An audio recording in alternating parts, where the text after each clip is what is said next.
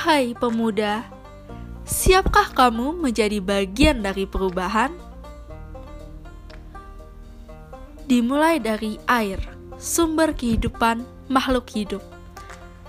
Hak makhluk hidup untuk mendapatkan air yang bersih.